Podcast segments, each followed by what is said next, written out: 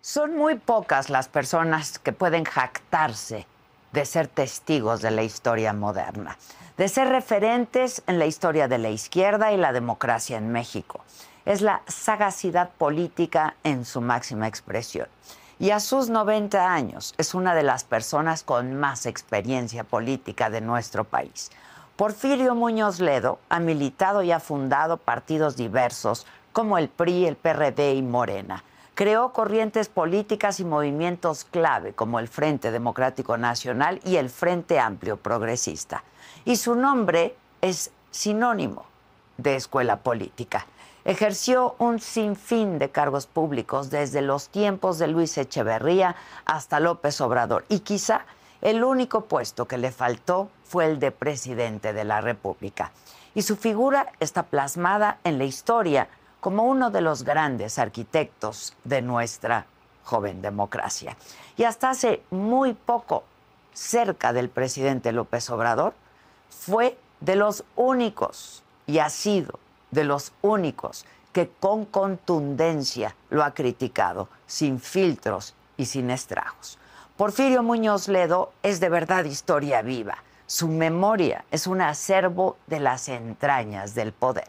Y por eso hoy está aquí, solo con Adela, don Porfirio Muñoz Ledo.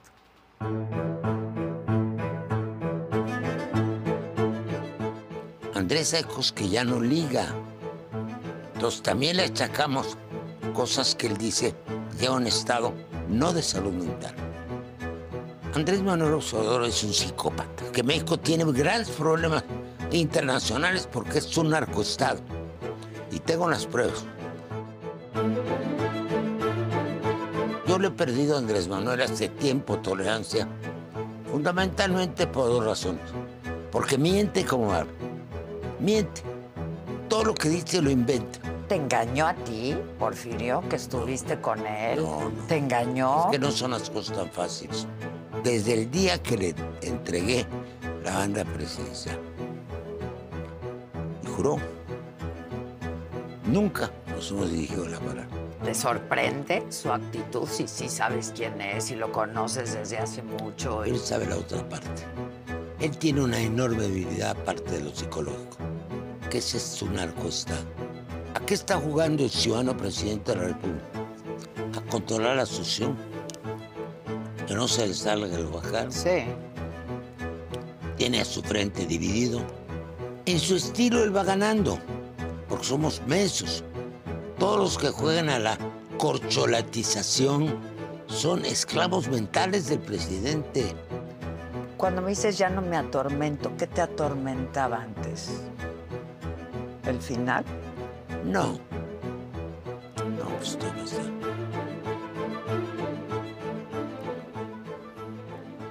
Este. es- ¿Cómo podría llamarle? La noción de lo ine- ineluctable. ¿De qué se trata? De descubrir las entrañas, llegar hasta lo más profundo y tocar fondo.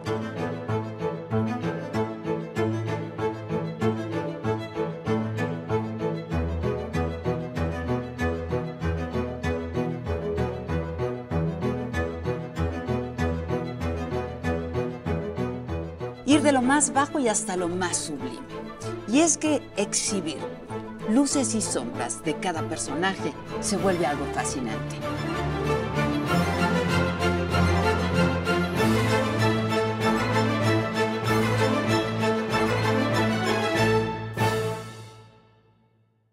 ¿Cómo has estado? Yo muy bien, Te ves muy juvenil. muchas gracias. ¿Cómo te va en el programa? Me Bien. mantengo. Ya esto va a ir amainando. Vamos a ir para adelante. ¿Tú crees? Aquí ya lo, ya lo paramos. Este cuate ya lo paramos. No más que nadie se raje. Andrés Manuel ha probado con creces que no mata a un muerto. A mí él hace los mandados. Me hace los mandados. Camino por la calle solo. Además se espanta con el petate del muerto, hombre. ¿A ti qué te han hecho? No, a mí nada. No. Ah, bueno, pero todo el mundo dice que le hacen de junto. Yo un día en esta reunión de revista Líderes estaban los más ricos senderos.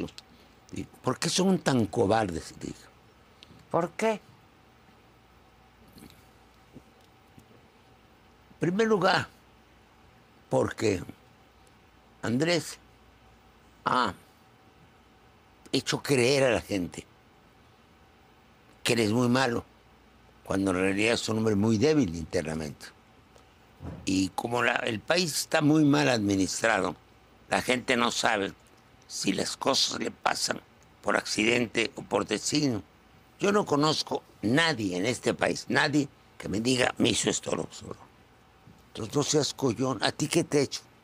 Dile lo que te tengas la gana que sí. ¿Yo? Yo siempre lo digo. Ándale. Yo siempre lo digo. Entonces, por eso estamos aquí tú y yo. Exacto. Exacto. Y me da gusto verte. Sí. Ahí vamos. A tus 90. Cumplo. En junio, ¿no? 23 de julio. ¿Junio o julio? Julio. Pero te ves bien. Estoy bien Te físicamente. conservas en alcohol. Salud. Bebo poco, pero hago mucho ejercicio. ¿A poco ya bebes poco? Mira, la verdad sí. No me vanaglorio. Yo me tomaré uno al mediodía. Generalmente es vodka. Un, un vaso de vino, una copa de vino. Y en la noche tomo generalmente un whisky para dormir, no más. O dos duros y uno blando, o dos blandos y uno Y un duro. Ok. Nada más. Eso es a partir de que, de cuándo lo empezaste a hacer eso. Poco a poco asumir. Porque antes sí le metías duro al alcohol. Bueno, pero en otra época. No, yo creo que esto tiene ya unos cuatro o cinco años. Pero te ves bien, ¿estás bien, bien. de salud? Sí, no tengo nada. Tengo cositas menores, de repente las amígdalas y luego que tengo fenómenos raros que pasan a mi edad. ¿Cómo qué? In- insalivación, por ejemplo. Ah. Quiero ver al médico. ¿Por qué tengo insalivación? Tiene que ver con la alimentación. Pero, salvo que yo me cuido de las piernas, porque tuve hace años una caída y me quedó después una especie de parkinsonismo, que no quiero perder el equilibrio. Ya no tengo el, el- el síntoma, pero me cuido. Ok, ok. Oye, pero a mí me sorprende mucho porque estás siempre bien activo, Porfirio. Bueno, es que soy un motorcito. Me fabricaron para hacer cosas. Y para, para echar a andar y para andar. Yo lo único que no quiero ofender a persona alguna. No, no. Si algo de lo que digo ofende a alguien, yo lo retiro. Porque si me pongo el saco que nos está poniendo López Obrador. Somos los conservadores. Yo soy el conservador de la dignidad ciudadana y el destructor de la dignidad ciudadana. Es lo que nos diferencia. Él quiere que la gente obedezca. Yo quiero que la gente piense. Él quiere que la gente actúe como autómata. Yo porque soy profesor, hijo de maestro. Quiero que la gente piense por sí misma. Fue educado para educar a la gente. A mí me ha llegado a nivel de descontento, no llamaré visceral, pero la otra palabra es muy pedante, ontológico. La idea que él tiene, oscurantista. Oscurantismo es el que no dice lo que yo digo, está fuera de la luz. ¿Qué, qué le pasa? ¿Pero qué te engañó a ti, Porfirio, que estuviste con él? no, no. ¿Te engañó? Es que no son las cosas tan fáciles. Ayer, por cierto, con un amigo, antiguo amigo mío, hablamos de tiempos. No, él tuvo su propia evolución y tomó sus propios caminos. Es como si te divorcias de alguien. Y te siguen achacando. Y te siguen Sí, achacando. No, no, no, a mí que no me achaque nada. A mí que no me achaque Pero nada. no, a ver, a ver, Porfirio, No, pero bueno, tú Andrés eres se un, hizo- un político. Andrés, Andrés es un hombre con cualidades y defectos como todos. Como todos. Eh, las cualidades de Andrés mejores es que es terco, para bien y para mal. Y es que es constante, perseverante. Su defecto principal es que es polarizante, que es un poco, con todo respeto, por mis amigos tabasqueños, un- hay un- una característica muy del Estado. Blanco, negro. negro, blanco. La política Y la vida no, puede es ser así, blanco, y en la vida no es- política menos, ¿no? ¿Por qué más se miente? Uno pierde tolerancia a las cosas. Yo le he perdido a Andrés Manuel hace tiempo tolerancia, fundamentalmente por dos razones. Porque miente como habla. Miente. Todo lo que dice lo inventa. Una gente en un país civilizado, Dios mío, nos tardó 20, 30 años crear el INEGI, sistema de datos fuera de toda sospecha. 20 años el INAE, la transparencia. Y que alguien dice que la transparencia son sus palabras, parece de cuento de hadas, man. De aquel rey desnudo, ¿te acuerdas? Sí, claro. Que no le decían. E- Él dice que no hay más control de transparencia en el país que sus propias palabras. Él juzga lo que hace. Me parece un nivel de despotismo casi infantil, ¿no? ¿Sí porque mucha gente se lo cree, porque mucha gente le teme. Ahora no va por ahí.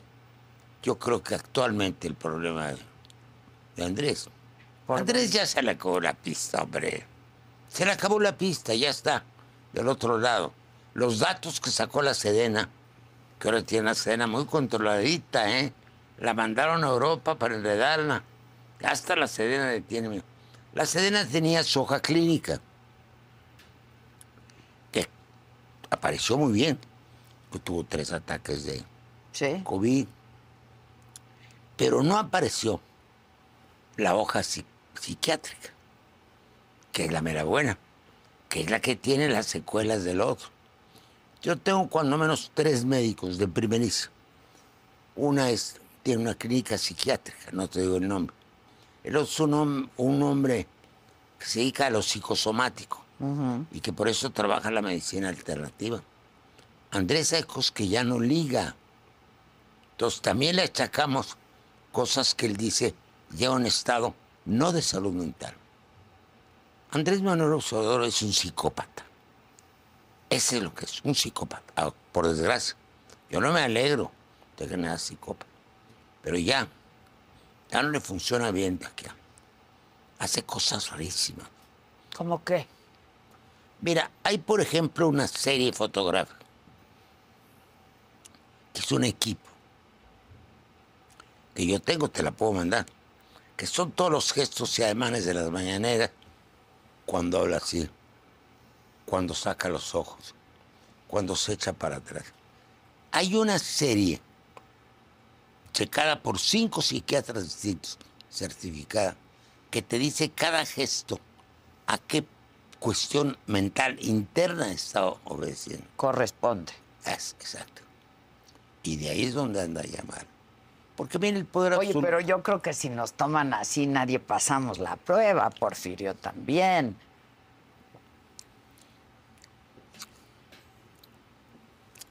Es que no es bello como nosotros. Pero no pasamos la prueba, sacamos los ojos, hacemos gestos, ¿no? Pero mi pregunta a todo esto, Porfirio, es, ¿te engañó? No. ¿O, o- o- o- por qué anduviste con él todo el tiempo? Anduvimos, nosotros lo empujamos. Ayer alguien me habló de su mujer, Rocío, la que murió. Una mujer maravillosa. Él ha tenido bajas en su vida. Yo también, por vocación, uno que eres humanista, tiendo a entender el ser humano. Es decir, no se trata de que lo condenes, se trata de que lo analices, veas qué le está dando al país y qué le está quitando. Él tiene problemas de personalidad muy serios, muy, muy serios, desde joven. A ver, ¿cómo te lo explicas? Hacemos una lucha de años, años. Me contaban, ¿quién me contaba en la mañana? Escenas de Tabasco, cuando estábamos allá, de lo que discutíamos. Ah, un periodista muy importante. Y, este, y de cómo Andrés oía mucho, se informaba mucho, me llamaba con cierta frecuencia. Yo lo... Bueno, me tocó a mí. En realidad lo descubrimos entre Cuauhtémoc y yo, un día que nos fue a ver. El muchacho, este, se ve con carisma, con personalidad, y con muchas ganas y lo empujamos. Yo no creo que nos hayamos equivocado. Tú tienes una guerra del parque que tienes, man. Y no era un cartucho menor, y tal, no era un cartucho menor. Se acabó sentando en, la, silla, presidencial. No, que Andrés fue un error nuestro, no. Eso no lo diría yo.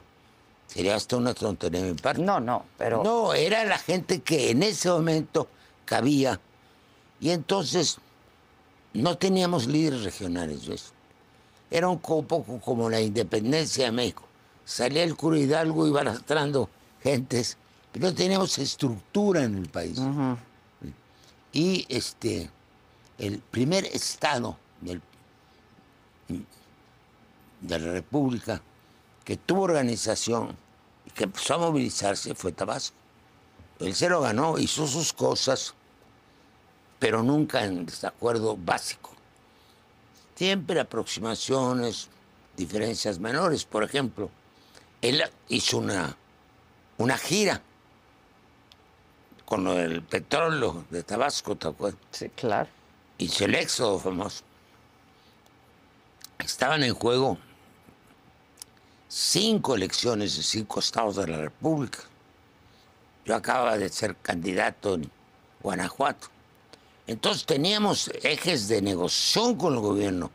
Todo el mundo sabe hoy día, después sobre todo de un extraño enemigo, la película, e, está muy exagerado, porque era mucho más sobrio del papel que tenía Gutiérrez Barros, a quien yo conocía bien y el que me respetaba mucho era también él. Entonces, bueno, ganamos terreno porque Andrés Manuel iba ocupando las carreteras y nosotros negociando las posiciones. Sí, sí, sí, sí. No se me explica. Cada uno a lo suyo. Cada uno a lo suyo. Pero cuando yo te pregunto... Y, yo creo que él perdió las coordenadas. ¿Cuándo? Desde el día que está Dayan también, el ministro. Ese día estamos los tres en que no le pongo la banda. La banda no se pone. La banda se entrega. El que se la pone es el beneficiado. Uno le toman la protesta. Al día siguiente de que Andrés Manuel juró como presidente de México, no hemos cruzado palabra alguna. Ni una palabra. ¿Nada? Cero. Y que diga lo contrario. Que lo diga. ¿Cuándo hablamos él y yo? No. Como si yo fuera su pasado como si, como si una cosa freudiana, ¿no? Que él quería liquidarme. No se me explica. Sí, sí, sí. Octemón tomó prudente distancia. Nunca. Yo naturalmente compito para la presidencia del partido. Le correspondía al nuevo partido. Pues todos sus huestes se manejan con dinero mal habido y lo pruebo. ¿De dónde venía el dinero? Del narco, es un narcoestado. Para que quede esta palabra aquí. Es el tema del país, no sea bueno, bonito, feo. Es que México tiene grandes problemas internacionales porque es un narcoestado. Y tengo las pruebas. Ah, por si me quieren descabechar mañana, lo sacas, pero sí, me prometo sacarlo la semana que entra. Tengo todo embovedado. Yo tengo las que lo sepan, les tengo las pruebas y lo saben. Por eso se anda con. ¿Pero qué tienes grabado, todo. No, en la bodega todo lo que hay. Hay conversaciones, hay cosas que ocurrieron. Voy a entrar más en detalle.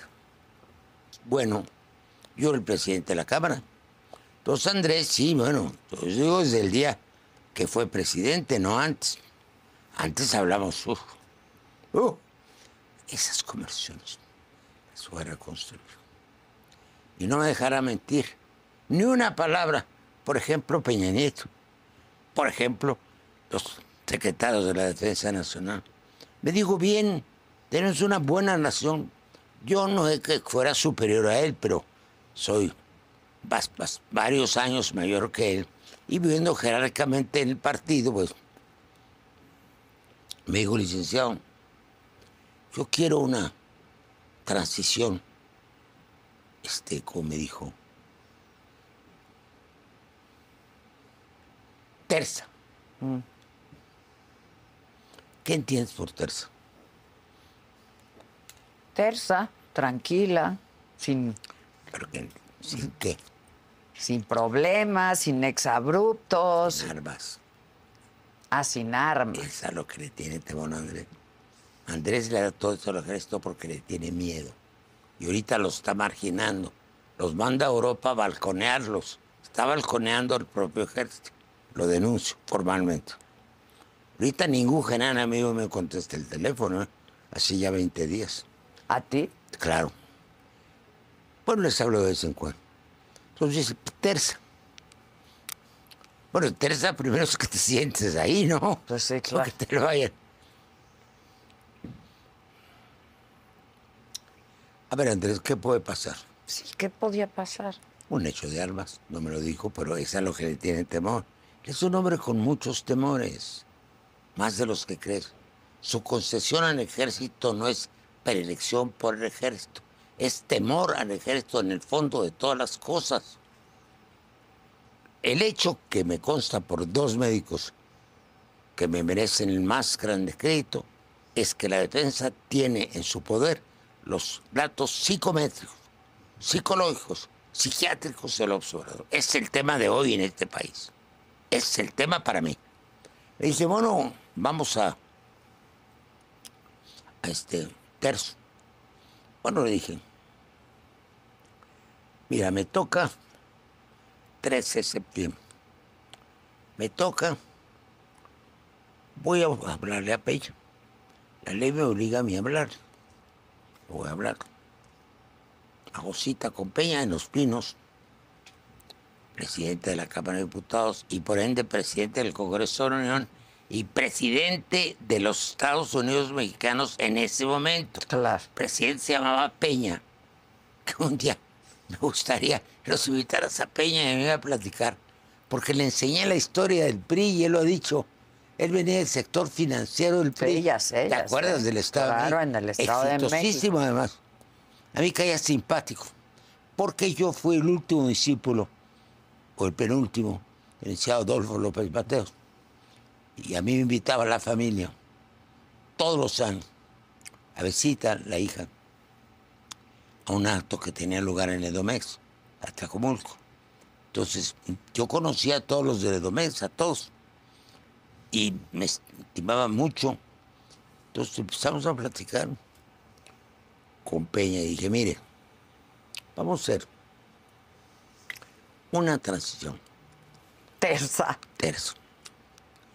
Mire, en circunstancias que no eran estas, me precio de haber provocado la primera transición política de un poder a otro, de un partido a A otro, otro. Sin las armas en la historia de México. ¿Cuál? Pues la de Vicente, carajo, que no ya se los olvidó.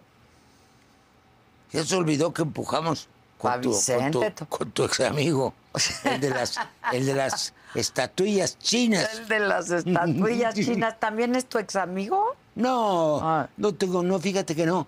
pero no, No. lo ves, ¿no? Me lo encontré en Nueva York y si me oye, quiero que lo sepa, se lo dije. Fue una reunión muy grata. Encontré a un Jorge alivianado de profesor, simpático, no cuando siente Tarzán, el hombre lobo. No, bien, me lo encontré bien, no he vuelto a hablar con él. Muy grata comida, decirte. Ah, se aventaron su comida. Una comida larga, bien. Sus whiskies. o- No, no, no, no. En Nueva York Ah, es una ciudad que se ve poco, con que la gente no crea. Bueno, bien. Entonces hubo esto que fue la transición ¿y tersa. qué te contestó Peña? Bien. Mire, desde luego no sabía qué estaba pensando mi amigo de Incumbent, del nuevo, el ejército. Entonces, hizo un 13 de septiembre, Peña, hasta con inocencia, hasta con candor. Sí, sí, sí. Nada más con. Candor, sí, sí, sí. Dije, oiga, ha sacado todo. El Ejército Nacional a la calle, Enrique. Miren además estas enormes cadetas. Unas mujeres maravillosas, altotas. Oiga, qué modernizado está el ejército.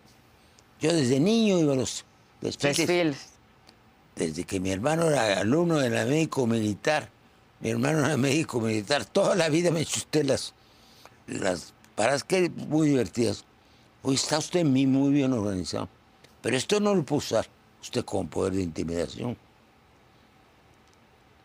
Voy a contar lo que me dijo Peña. Ojalá y me, ojalá me oiga Enrique. Sí, te oye, Sé que soy veraz. ¿Qué, ¿Qué dijo? Mire, licenciado, ya. Le quiero pedir una cosa. Una cosa. Dígame, Enrique. Dice, aquí, licenciado, ese es mi problema. ¿Cuál? ¿Qué tiene? Aquí. Acá. Mire. Entonces tiene usted como llagas, como moretes, toda la cabeza. ¿Por qué, Enrique? Porque cuando ustedes ganan, cuando yo soy electo, ustedes tienen la mayoría en la Cámara. Entonces me avientan sus huestes, las de ustedes. Este, no era PRD, creo que todavía. Este, unos fajos amarrados con hilo, con, con ligas, No. como si fueran de bi- billetes, pero no eran billetes, eran papeles. Y pum, me No. Y pum, me cayó uno aquí. Y pum, me cayó uno aquí. No me diga, Enrique. Es lo que no quiero. ¿Y cómo le voy a hacer yo? Yo no soy líder de Morena, yo soy líder del claro. Es otro boleto. Bueno,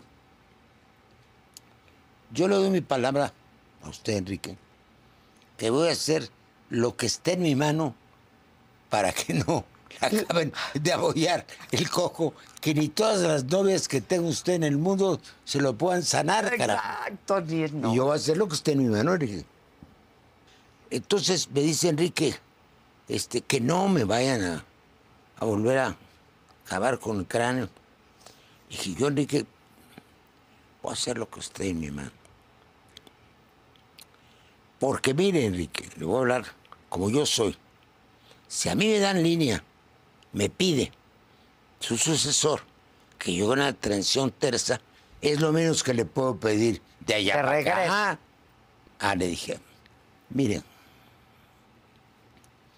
primero, Enrique, astucia. Entonces, usted la lleva de ganar hasta la mitad del salón. ¿Me entiende? Después de la mitad del salón, agua. Pero sea astuto. ¿Qué es astuto? Yo me hubiera rodeado de puras mujeres. Como mi reino de las Amazonas. Y llegó rodeado de mujeres. Llegó. Tú saca esa foto. Esa, se la, esa, esa, idea foto. tú se la. Yo sé, claro. Cuando llega, yo lo vi a la mitad del camino y dije, ya me oyó este güey. ya llegó rodeado de mujeres. y la acompañan las del PRI, muy bravas, por cierto, muy bravas las del PRI. Lo acompañan hasta que se sienta. Porque él se sienta a mi izquierda. Sí, claro. Este, Andrés Manuel está a mi A derecha. su derecha. El que se iba se sienta a mi izquierda. Entonces recuerdo cómo llegó, como empujado. Un, un cierto tumulto. Es decir, lo invité a romper el orden rodeado de amazonas. Ok. Lo recuerdo, llega, la escalera, Beatriz estaba. Algunas de mis amigas del PRI ahí estaban, de las más bragadas. Se sentó y cayó en el asiento. Ya la Te veo la foto, ojalá la encuentres, puras mujeres. Entonces estamos Peña y yo. Andrés no se ve, Andrés está a la derecha. Rodeados de mujeres, como 50. Y como casi no te gusta a ti, Bueno, ni a él. bueno, es otro tema. Habemos los eficaces y los simuladores. exacto, exacto. Bueno, Hasta este, poético lo dije. No, hombre. La política tiene su otro lado también. Obviamente. Es una actividad humana como hay muchos.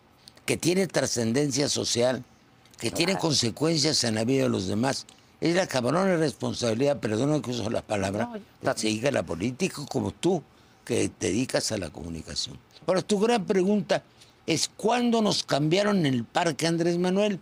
Nos hemos dejado una cuna y ha aparecido otra. Es un proceso. Yo creo que de que son traumas internos muy fuertes. Pero él tuvo un quiebre de su personalidad. No aguantó su el ejercicio del poder. Es decir, una gente que tiene poder, si es más o menos equilibrada, punto de vista psicológico, sabe que tiene poder. Sabe que tiene poder. Y lo administra, ¿no? Yo misma, tú me pusiste en un brete. Ahorita me acordar de una entrevista que tú y yo tuvimos. ¿Qué- la de qué? Hitler. Tú y yo, la de Hitler. Sí, sí, sí. Claro que es un caso importantísimo. Entonces Andrés creyó que la administración de un país o de una sociedad es nada más acumulación de poder y no es equilibrios de poder. ¿Quiénes han pecado como él muy cercano? El único contemporáneo de él es Trump. Porque es obvio que Andrés tenía, tuvo fascinación por Trump. De acumular poder, acumular poder, acumular. Ni, no reconoció a Biden, ya se olvidó eso. Andrés Manuel López Obrador no reconoció a Biden. Él sentía como Trump superior a cualquiera. Con la sola acumulación del poder para hacer mayorías no da legitimidad. Claro, claro. Que se la di la primicia mundial a una señora que se llama, una muchacha muy guapa, se llama Adela, ¿qué? Adela Micha. Qué buena memoria tienes. Claro. Me preguntó, ah, y es la única de lo que se acuerda Andrés, cada vez que se acuerda de esto, no te menciono, pero sí a mí. Le dije, mira, la, la ley de la mayoría, te dije, no es democracia, es cesarismo. Cesarismo es Julio César Balas, derrota a todo, regresa y es el dios. El Senado romano le tiene que agachar. El cesarismo no es democracia, al contrario, es lo más amenazante para la democracia. Porque la democracia finalmente no es la mayoría, es, es, es británico, check and balance. Es peso y contrapeso. Y a Andrés se le olvida que te da poder en no ejercer poder. Yo lo que te dije Hitler, este, Hitler llega por la ley. La película My Kampf, tienes que verla. Si no la has visto, Sí, sí, la es buenísima. Buenísima Pero película. buenísima. Y exacta. Luego te voy a decir una cosa que descubrí entre Trump y, y Hitler. Entonces Hitler este, entra por la ley, un país jodido por la depresión, por la derrota, socialista, socialista democrático, socialdemocracia, y empieza a ganar terreno, a ganar terreno, a ganar terreno, a ganar terreno, hasta que dice, voy por la revancha de Alemania. Entonces ya pasa a ser un régimen ilegal. Él se desprende de- del Kaiser, manda la chinga y ya se convierte en un poder abiertamente dictatorial, que es lo que hizo Napoleón, Luis Napoleón III también. Entonces aquí la mayoría es la gran trampa del autoritarismo. Entonces Andrés está cometiendo el peor de de su vida porque ya no, ya no, ya no la liga muy bien. ¿eh? Está asustado, está muy asustado. Este, ¿Qué queriendo- escenarios crees que ve? ¿Por qué está asustado? Andrés, ¿qué sabe? Andrés sabe, primero, que dejó mucho lodo atrás. Cuando yo digo que esto es un narcoestado, lo pruebo. Me dijo un dirigente político de un partido, que es estimado y no lo voy a mencionar, aunque me lo pidas. Actual. Bueno, de la historia reciente de México. Ok. Me dijo, oiga, López Obrador considera que usted es su, ulti, su único y gran enemigo. Dije, ¿a qué debo tanta honra? ¿A que sé quién es? Yo sí sé quién es. Pero entonces no te sorprende su actitud si sí sabes quién es y lo conoces desde hace mucho. Él sabe la otra parte. Él tiene una enorme debilidad aparte de lo psicológico, que ese es su narcoestado. Preguntaban unos parlamentarios latinoamericanos, ayer comí con ellos, si era un gobierno de izquierda o de derecha. Si era un gobierno de derecha, porque es un narcoestado. La a ver, ¿con quiénes? ¿Es como el de Cuba o como el de Venezuela? Es un narcoestado. Es el tema del país. Nos estamos siendo los tontos. Y va a salir porque va a salir. Creo que sí. Ahí es donde. ¿A qué está jugando el ciudadano presidente de la República?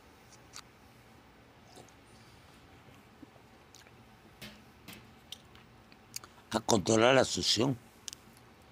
Que no se le salga el bajar. Sí. Tiene a su frente dividido. No hay tres En su estilo él va ganando, porque somos mensos. Todos los que juegan a la corcholatización son esclavos mentales del presidente. ¿Qué es lo que hacía el PRI? Me tocó con López Mateos, me tocó con Echeverría. Ellos manejaban los tapados. Es lo mismo. Hasta más burdo. Hasta más grotesco.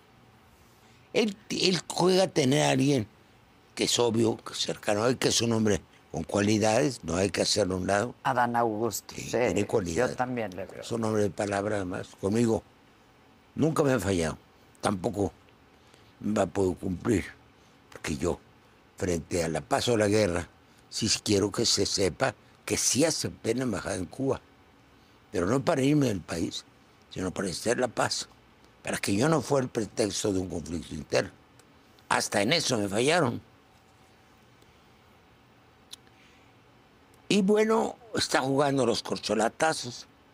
Y lo mejor que le puede pasar al país es pluralizar la vida política. Lo único que me parece peligroso para el país, y lo digo con todas sus letras, es la actitud francamente demencial que ha tomado el ciudadano López Obrador. A nadie le cargo la mano. Por su infancia, por sus complejos, por sus problemas psicológicos. El lenguaje que dice en otros países estaría en la cárcel. ¿Te imaginas un primer ministro de la Gran Bretaña que diga eso? Ni en Venezuela, carajo, ni Maduro. No nos damos cuenta que es un lenguaje demencial. Es lo que está peor en México, es López Obrador. No que lo quiera, no. ¿En qué país del mundo se dice, vote como siervos por mí? ¿En qué país estamos? Yo no quiero ofender a nadie. No está en mi ánimo. Puedo decir muchas cosas pero no las voy a decir. ¿Por qué? ¿Por prudencia? Porque ya las dije. Porque está en una caja fuerte de un banco. De mi seguridad personal también. Yo soy un mexicano que puede, más que cualquier otro, including the American government, ¿eh? probar el uso del narcotráfico en la política. Yo fui derrotado en un 93%, según mis cálculos, por dinero del narcotráfico. Este me quedé del chapito ese, no tiene columna vertebral. El Mario Delgado, que es un mequetrefe, fue el que lo usó. Él manda, él gana las elecciones en provincia con dinero que lleva Mario Delgado. Por eso lo quería él como presidente del partido, no a mí. Yo era la amenaza a su proyecto. ¿Te imaginas yo fuera presidente del partido? En vez de Mario Delgado. ¿Te imaginas? Sería otro. Yo le estorbé, le estorbo, bueno, pero yo no quiero contrariarlo como persona, pero como proyecto estoy totalmente en desacuerdo pero con ¿por qué si tú tienes pruebas, como dices, evidencias de ciertas cosas, por qué no...? Es evidencia, es evidencia, tienes razón. Para como está hoy la justicia, pero estoy tan contento. Cualquier juez falla a mi favor, cualquiera. Pero yo no quiero en este momento por ayudar a nadie. Lo que yo quiero es que esto se corrija en la medida de lo posible. Pero ¿cómo se va a corregir si...? Haciéndose público. A ver, este, Porfirio, es muy grave lo que dices, ¿no? No, es cierto, es cierto. ¿Quién dijo primero que nadie que México era un narcoestado? Porfirio Muñoz Ledo. Entonces, para Andrés Manuel no es ningún secreto. Él lo sabe. Él lo sabe lo que yo sé. Y sabe muchas cosas que yo no sé. Por ejemplo, ¿cuál es mi filosofía y cuál es mi intención? Limpiar a México en lo posible del fardo del narcotráfico. Nos va a costar históricamente lo que no tienes idea. Limpiar a la clase política mexicana en lo posible. Volver en lo posible también a una asunción democrática. Porque si no, pues, ¿qué va a ser el país? No lo sé. Ahora, meter a la cárcel. Eso ya no funciona, por ¿Pero ejemplo. de qué podrían, por, por qué podrían meterte a Dos la cosas. Perjurio. Hay tantas razones. El perjurio. Perjurio. Perjurio es jurar algo y no cumplirlo. ¿Te refieres a que Al presidente de la meter- República. Sí. Él juró y hacer cumplir la Constitución. Entonces eso vale. Bueno, sí, pero vamos a crear una correlación de fuerzas distintas. Yo no voy a hacer una campaña contra ninguna. Es más, esperaba que no me preguntaras de eso. No, Por eso vine con tanto gusto. Pero sí, no estamos mancos. Si me dirijo a Andrés, ya te diste cuenta, me estoy dirigiendo a Andrés, de que no estamos mancos. Los de la corte ya no se van a rajar. Te establecieron tu límite. La gente se va a ir echando para adelante. Dejaste muchos temores ahí. La gente va a empezar a perder el miedo, que es lo que tú no quieres. Por eso estás hasta nombrando sucesor, el líder. Pero las cosas van a ocurrir. Mejor que ocurran democráticamente para el país. No trates de perpetuarte, Andrés. Te lo dije ya una vez, te lo vuelvo a decir en este programa. También que se entienda. Claro. Fíjate que estoy diciendo una cosa muy fuerte. Andrés no mata. Aguas. Eso también lo quiero decir. Andrés no mata. Angas o mangas, mételo en un equilibrio psicológico. Andrés no es violento. Siempre decían las mítines. No hemos roto ni un vidrio. A veces hasta se veía cobardón. Andrés rehuye hasta inhibirlo, eh, inhibirse el uso de la violencia. Eso hay que decir.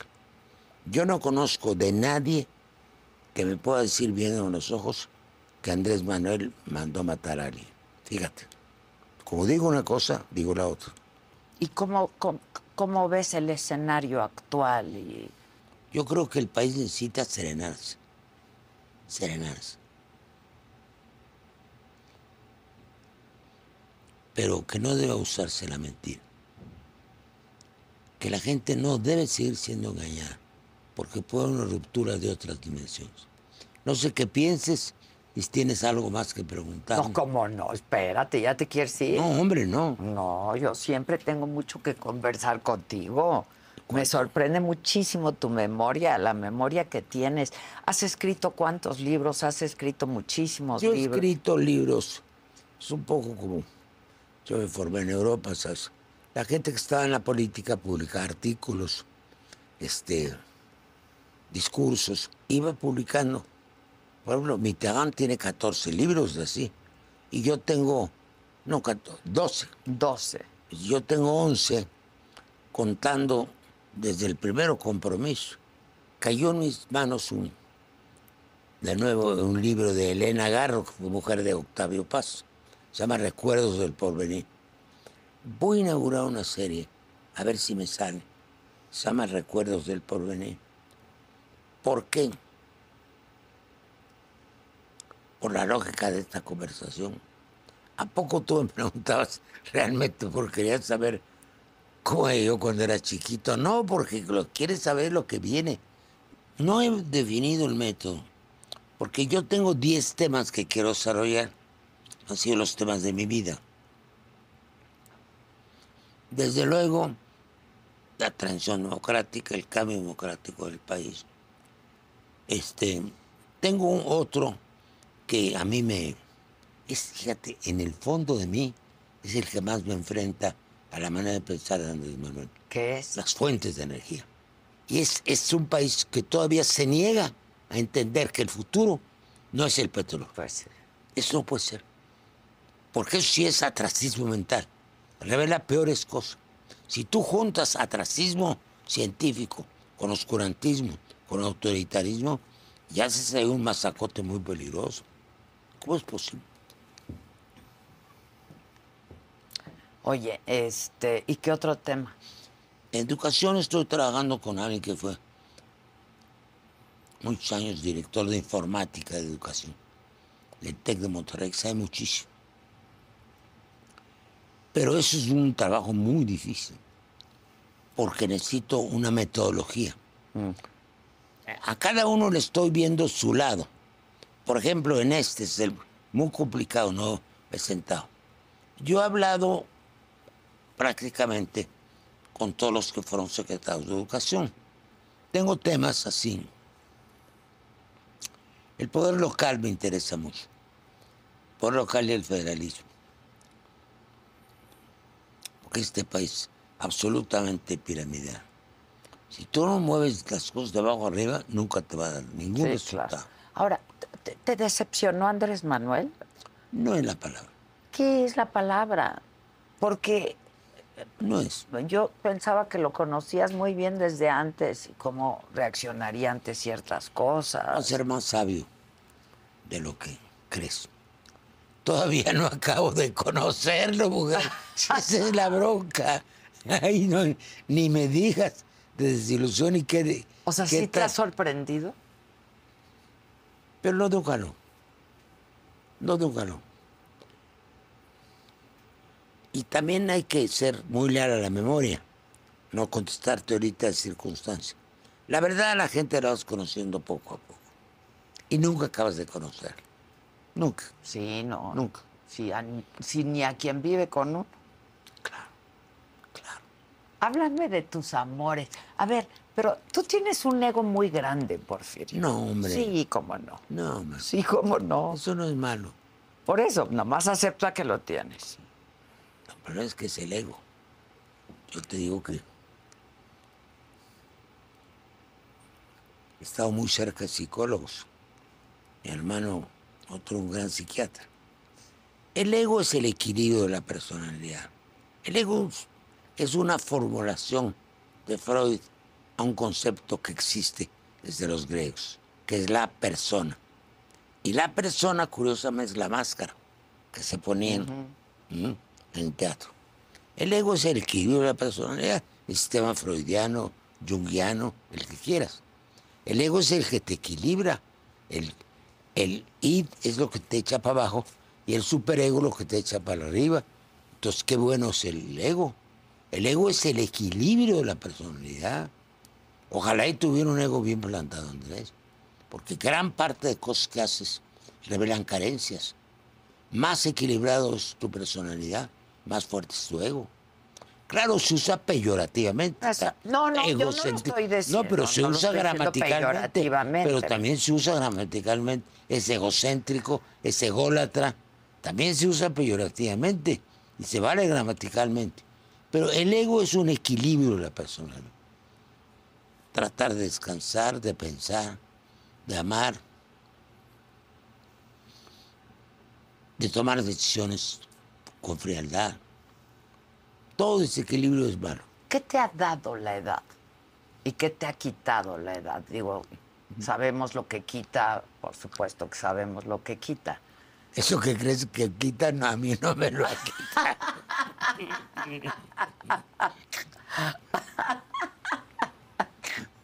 No, amor tengo. No, bueno, el tema de la vida es demasiado profundo.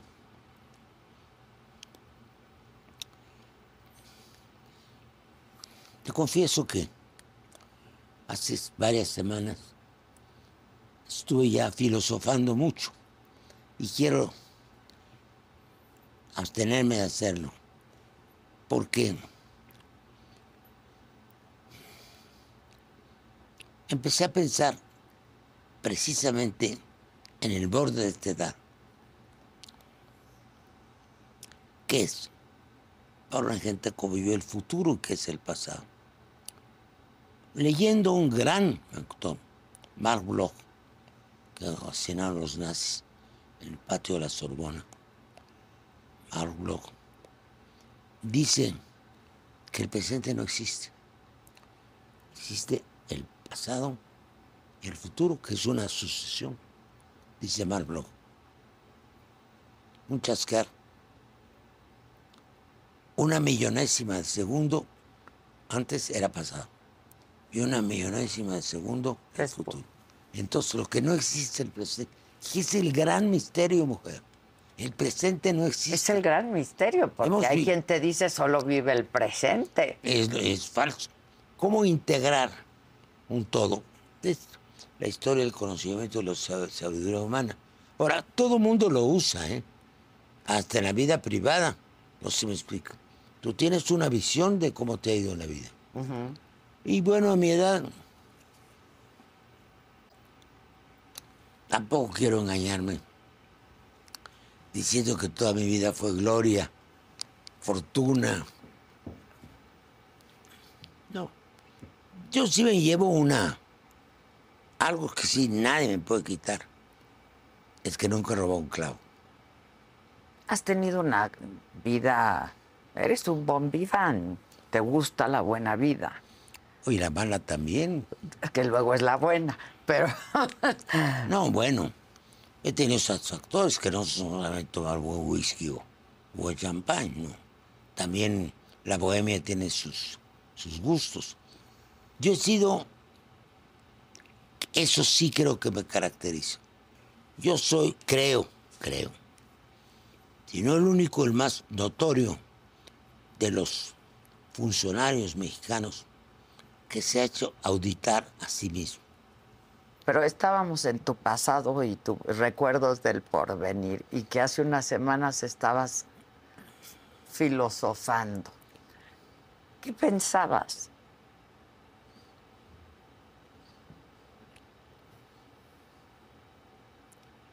ya no me atormento. ya no me atormento porque, ¿ya para qué? Ya todo se acabó, hombre. Es decir, quiero meter un, po- un poco con Sartre, no con Heidegger. Heidegger es del ser y el tiempo. Sartre es del ser y la nada. Ya lo tengo, yo tengo toda la obra de Sartre, toda. Mi autor predilecto. L'imaginaire, la crítica de la razón dialéctica, Le Mans, todo. Situación.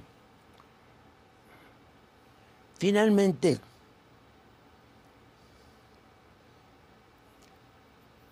así como dices que es una sucesión de momentos, la muerte es la continuación de esa sucesión. En última instancia, la muerte no existe. No existe. ¿Qué sí existe? ¿Dejar de vivir? No sostendría ninguna religión. Sería un pésimo negocio una religión. Mientras haya una religión en el mundo, habrá la idea del más allá. ¿Habrá qué? La idea del más allá. Sí, claro. ¿Pero tú crees en eso? Est- Estoy en una época de revisión de mi pensamiento. Sí me siento mucho más cristiano. Ah, sí. Sí, mucho más ahora.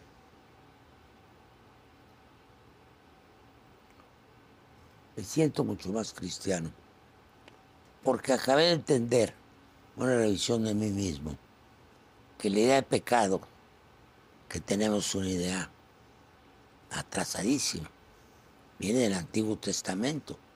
Además, los pecados del cristianismo son los de Jehová también. Sí, claro. Es un emplasto. Claro. Hasta el origen de los siglos, ¿no? No. Sí, bueno, en mí se ha despertado de nuevo un sentimiento cristiano. Muy fuerte. Pero dentro de este concepto de quedarse con lo esencial, no sé si me explico. Yo durante años tuve cierta educación cristiana de joven. Luego, pues la, el ser libre pensador, pero este ¿Ateo? agnóstico decíamos nosotros. Agnóstico. agnóstico. Y bueno, yo eh, yo creo que si yo tengo fe cristiana, podría ser musulmana, si podría ser muy parecido mis sentimientos. Yo tengo, creo que tiene que ver con algo esencial, que es el concepto del ser humano. Es lo que te queda. Cuando me dices ya no me atormento, ¿qué te atormentaba antes? ¿El final? No. No, pues todo está.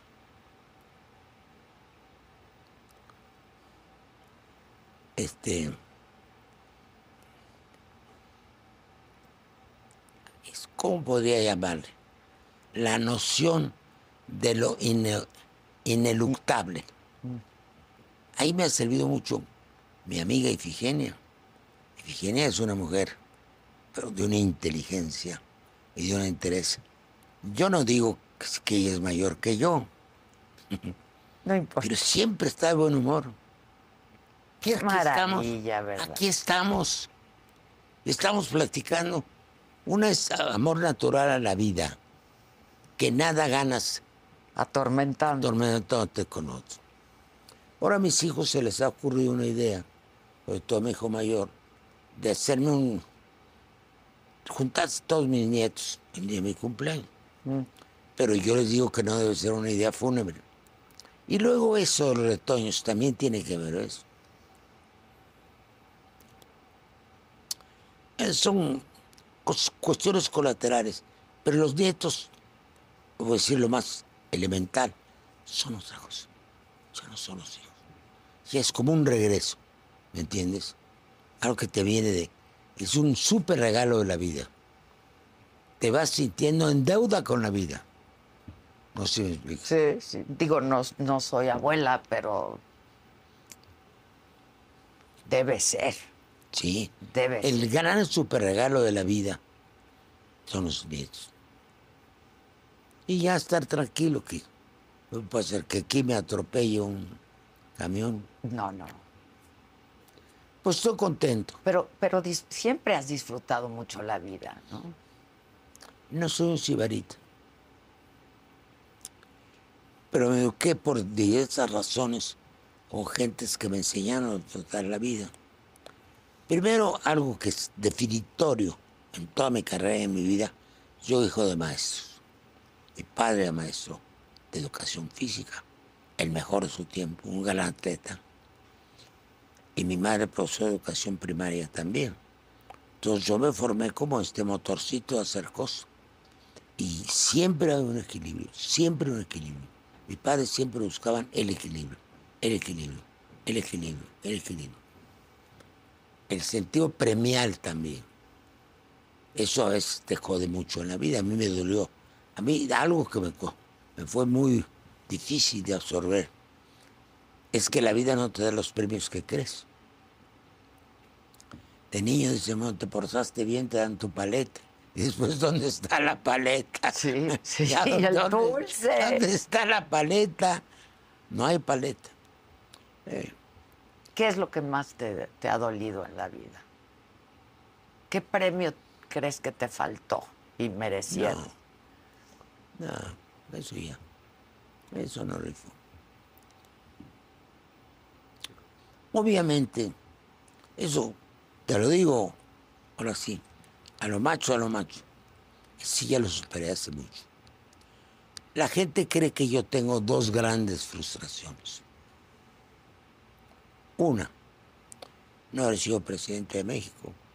Y sí fue una gran frustración para ti, No, ¿no? No.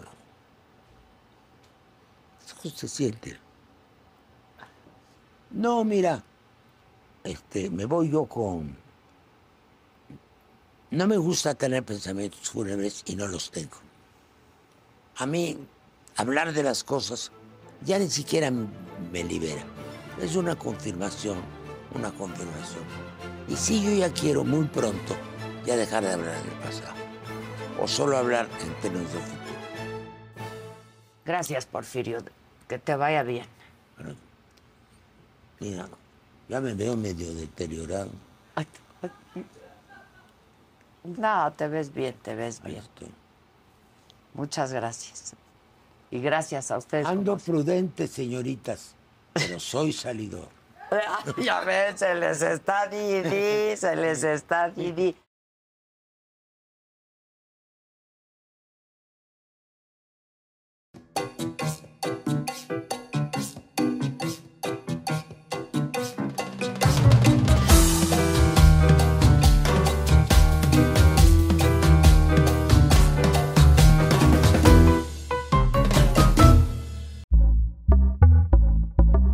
Pitaya.